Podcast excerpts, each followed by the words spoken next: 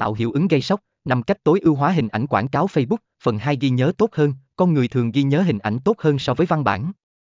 Một nghiên cứu của Skillwork cho thấy, bài viết có hình ảnh sẽ được ghi nhớ tốt hơn 60% so với bài viết không có hình. 2. Phân tích cách hình ảnh ảnh hưởng đến tâm lý của người xem hình ảnh không chỉ có khả năng thu hút sự chú ý, mà còn ảnh hưởng đến tâm lý và cảm xúc của người xem. Điều này có thể được thấy qua các yếu tố sau, tạo kết nối emotion, hình ảnh có thể kích thích cảm xúc và tạo kết nối với người xem.